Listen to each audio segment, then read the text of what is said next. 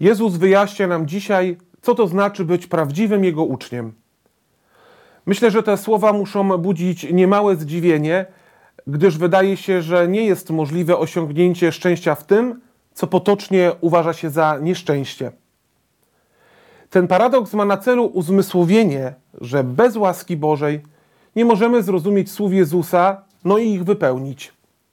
Dopiero złączeni z Jezusem możemy odkryć sens ubóstwa, niedostatku, smutku, odrzucenia, zniewagi, upokorzenia, a także tego, że trudne doświadczenia niosą nadzieję i prowadzą do prawdziwej wolności. Każdy z nas staje przed wyborem.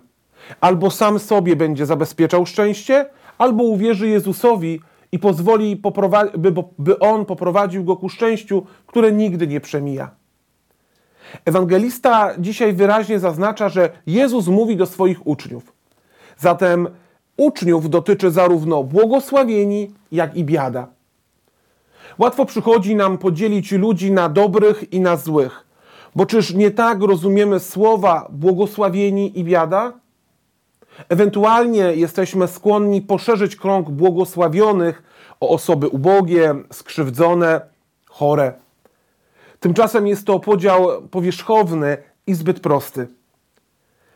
Prawdziwa granica przebiega w sercu każdego człowieka.